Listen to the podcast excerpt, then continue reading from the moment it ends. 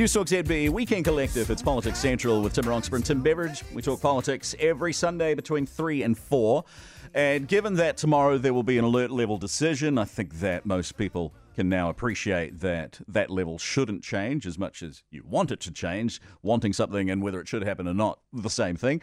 Uh, but thinking about that, and also with the protest that was organised uh, in part by uh, Destiny Church, should the police have done more to stop it from happening? Or would that just have inflamed the situation, which is um, on a knife edge? Looking at all of that, and we appreciate your time, Auckland Mayor Phil Goff, welcome to the program. Yeah, thanks very much, Tim and Tim. Uh, good to be on the program with you.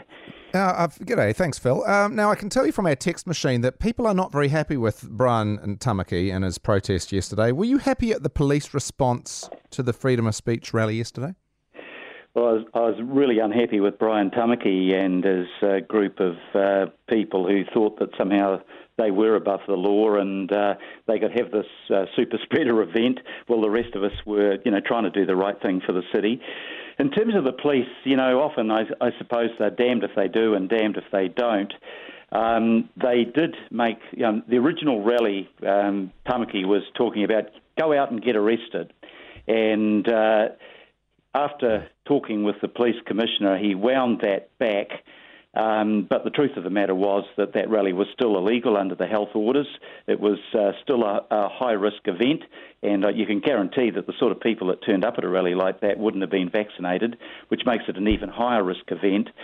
Uh, the police could have waded in and made arrests on the spot. Um, I think what their preferred approach was was to try to keep the temperature down and hold open the option that they will still charge people for breach of the uh, the health order.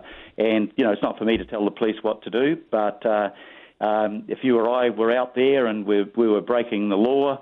Um, we know what the consequences would be, and I don't see why it should be different for Mr. Tamaki. Because the virus doesn't care whether people are being charged after the event. The, uh, the virus will just react to people being uh, together um, in close proximity. So I actually am going to ask you uh, what to, to tell the police what they should be doing because what should be done about future protests because Tamaki's got he's got plans for more. Yeah, well, look, there were protests in, I think, three different centres, and we've had protests in, in Auckland before. They're a hardcore of people that um, that are anti-vax. They believe that you get cancer from 5G. Uh, anything that um, happens, there's a conspiracy uh, uh, behind it. Um, so, you know, in, in some cases, many of those people, not all of them, but many of them would have been a lost cause.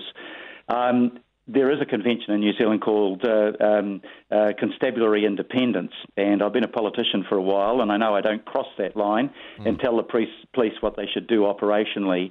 Um, so I'm going to just keep my comments general, and my general comment is that if you deliberately break the law, you should accept that there are consequences for that, and I hope there are.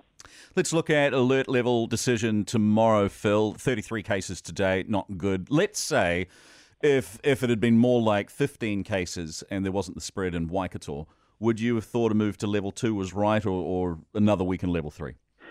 Well, it was a bit of a double whammy today. Um, we certainly weren't expecting the spread to Raglan and Hamilton, although those two cases are connected, uh, neither vaccinated, by the way.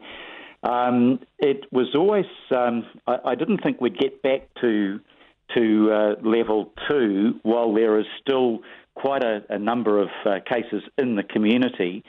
I thought probably the government was uh, heading towards a you know a 2.5 or something there that um, gave us a bit more freedom, and we always relish that, um, but but kept safety as a as a paramount issue. You'd have to think with both the spread outside Auckland's boundaries and 35 cases today, and 15 of them as yet unlinked. I think they will be able to link uh, most of those.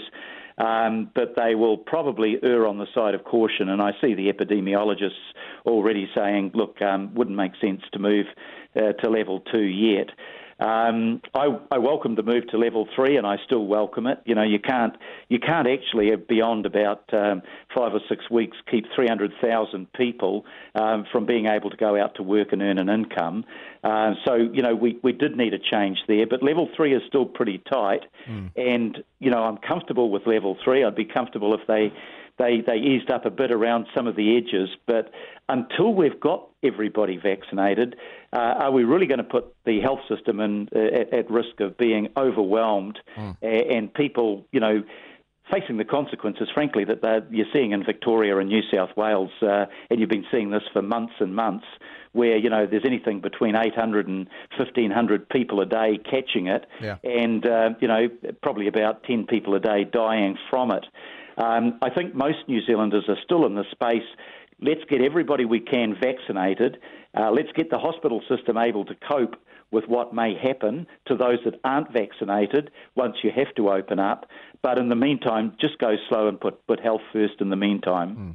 Mm. Uh, that's, that's basically where I think I sit. Just as Mayor, uh, looking ahead on these protests, sorry to flog this one for, uh, with you, but uh, will you be having any discussions or do you have discussions with the uh, with, with the Costa at all or, or do you leave um, it all alone? I, I, speak with our three area commanders, including uh, Karyn Malthus, who's, who was in charge of the protest yesterday, and I have had a conversation with her. Um, Can you share that with us? Um, no, I, I, I, can't. Otherwise, uh, I wouldn't be able to have those sort of conversations. So I am able to put my views directly um, to the police and uh, and and to the government, um, and I, I, try to be as open as I can okay. about those discussions. Um, but you know, I don't want to breach their confidence, and I want to be able to keep having those discussions, which you can do uh, if they are in confidence. Okay, we, have got about um, 30, 40 seconds left. Phil, a message for Aucklanders who are feeling stressed right now, what, what can you say to them? Well, two things that we've really got to do. One, get vaccinated. If you haven't already been vaccinated, please get out and do it. Protect yourself, your family, and the community. And uh, and make sure that you follow the rules. If you do both of those things, that's the quickest path back to alert level two, and that's what all of us want. Thank you very much for being on the program. That's Auckland okay, Mayor Phil Goff. Thanks, Tim and Tim. Cheers. See you later. Cheers, mate. It's uh, nine minutes to four. News Talk ZB. And indeed, mm, love to be a fly on the wall with that conversation with the uh, with the local area commanders. Oh, yeah, I think we can read into that that Phil said he wasn't happy. Oh, absolutely. Mm. Uh, absolutely. I'm not happy. All right, back in just a moment. Wrapping up Politics Central. It is the Weekend Collective. Nine minutes to four.